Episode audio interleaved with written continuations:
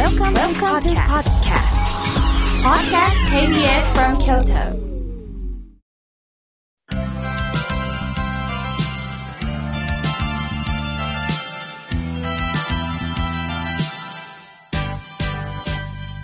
心が笑顔になるには栄養剤が必要です。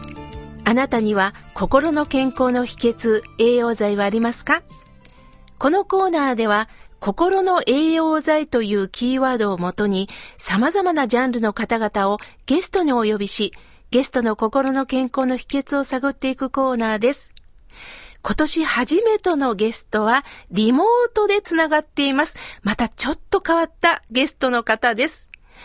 この番組のご協力をいただいております。井村屋さんのツイッターを担当している方、通称、中の人です。はじめまして、よろしくお願いします。よろしくお願いします。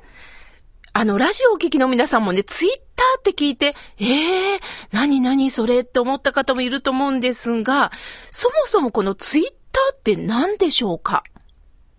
そうですね。あの、インターネットの中で、えー個人であったり、企業であったりが、えー自由に発信をできる場所というふうに考えていただけたらいいのかなと思います。はあ、そうなんですね。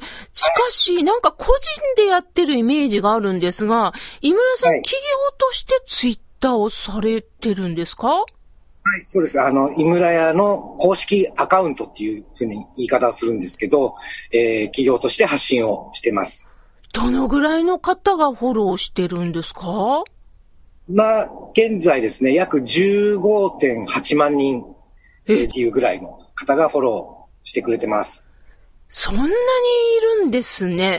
それははい、最近始められたんですか？いえ、えー、約8年ほどになりますね。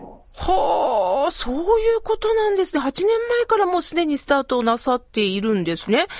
えー、それでその中の人さんがつぶやかれてるということで、中の人さんはこのツイッターを専門に井村さん勤務してるんですか？えっ、と、実は違いまして、ええ。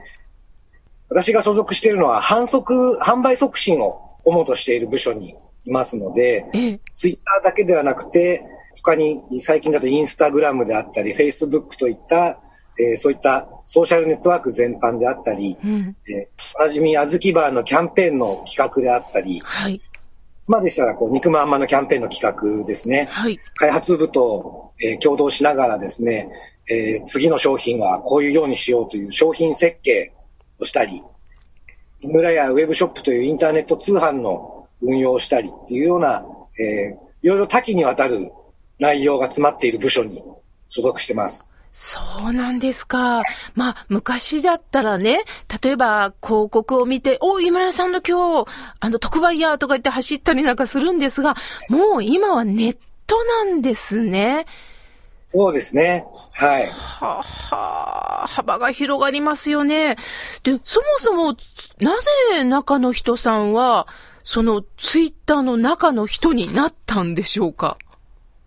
これがですね、私、あの、井村屋でですね、うん。井村屋ウェブショップの担当をしていたんですけれども、ええ。もともとこう、やっぱり井村屋ウェブショップは、井村屋の商品全部扱うぞっていう目的でスタートしてました。ええ、やっぱり強いのは小豆バーであったり、ええ、肉まんまんであったりというふうに、ちょっと限られてくる部分があったんですね。でも、そんなに大きな会社でもありませんので、全商品を CM 打つとか、広告宣伝するっていうことはなかなかできないっていう状況にあった中、ちょうどその頃にツイッターが世の中に出始めて、もしかしたらこれを使えば商品紹介ができるんじゃないかと。そう考えたのがもう一番最初です。はあ、大体商品はどのぐらいあるんですか？数としては。シーズンごとで100前後の商品は必ずウェブショップでは扱ってます。100ですか？はい。はあ、すごいですね。それをいかに皆さんに知ってもらうかってことですものね。なるほど。やはり年々こう効果っていうのはあるんでしょうね。あまりツイッターから物を売るとか、そういうことは今は意識してないです。あくまでも紹介だけ留めておいて、そのツイッターを見た方がそういえば井村屋で見たなとか、ちょっとしたかけとか後押しの一つになればいいかなというスタンスで運用してます。なるほど。さあ、そこでまあツイッターといっても、どうしてもマナー違反とか、ちょっとこう、心を傷つけられたりとか、そのね、イメージもあるんですけど、やはり気をつけてらっしゃることってあるんですか？はい、あの、最近だとやっぱり炎上っていうキーワードがよくニュースとかでも耳にすると思うんですけれど、えー、ちょっとやっぱり攻撃的になってる部分はあると思うんですね。ちょっと自由になってきた分だけ。なので、えー、基本的に私の方ではやっぱり嘘はつかない。無事だけのコミュニケーションなんですけど、やっぱり嘘ってちょっとどっか見え隠れするというか、漏れ伝わるんですよね。なので嘘はつかないっていうことはもう基本的に置いてますし。あとやっぱり井村さんとの信頼関係を持ってもらうことが一番いいですよね。いや、すごく気は使いますね。はあ、ね、そういう意味では中野人さんのこう、人間性っていうのも、ね、やっぱりつぶやくたんびに出てくるでしょうね。それは、あの、ご判断に。はい。はい。で、今まで過去、まあ、いろんな方とやりとりした中で、印象的なことってあったら教えていただきたいんですけども。そうですね。やっぱり一番嬉しいのはですね、一般のお客さんと会話できる、そういった場所であるツイッターで、買ったよとか、美味しかったよって言われるのはすごく嬉しいですね。はあ、反応って確かにそうですよね。あの、よくスーパーなんかに行くと、お客様の声をお寄せくださいって言ってね、店長さんにメッセージっていうのがあって、よくその掲示板私も見るんですけど、やっぱりそこに店長さんが返事をしてくださってるコメントなんか見ると、そこのスーパーのこう、良さっていうんですか？温かみが伝わるように、ましてや大企業の井村屋さんに直接何かこう、メッセージを送られるっていうのは、ファンにとっては嬉しいですよね。そういう垣根っていうのはなかなか外せないですからね、企業にとっては。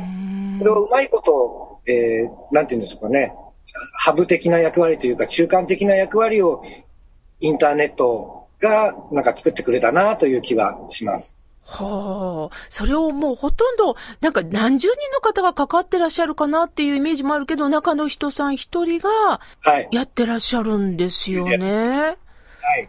今週で終わってしまうのもったいないので、来週もう一度ご登場いただきまして、ちょっと中の人さんについても伺いたいなと思うんですけど、またご登場いただけないでしょうか？わかりました。大丈夫です。よろしいですか？ありがとうございます。えー、本日のゲストは、井村屋ツイッター担当の通称、中の人さんに、えー、ツイッターについて、また井村屋さんが、こういうふうに私たちにこうツイートしてくださってるということを詳しくお伺いしました。では、また来週よろしくお願いします。ありがとうございました。ありがとうございました。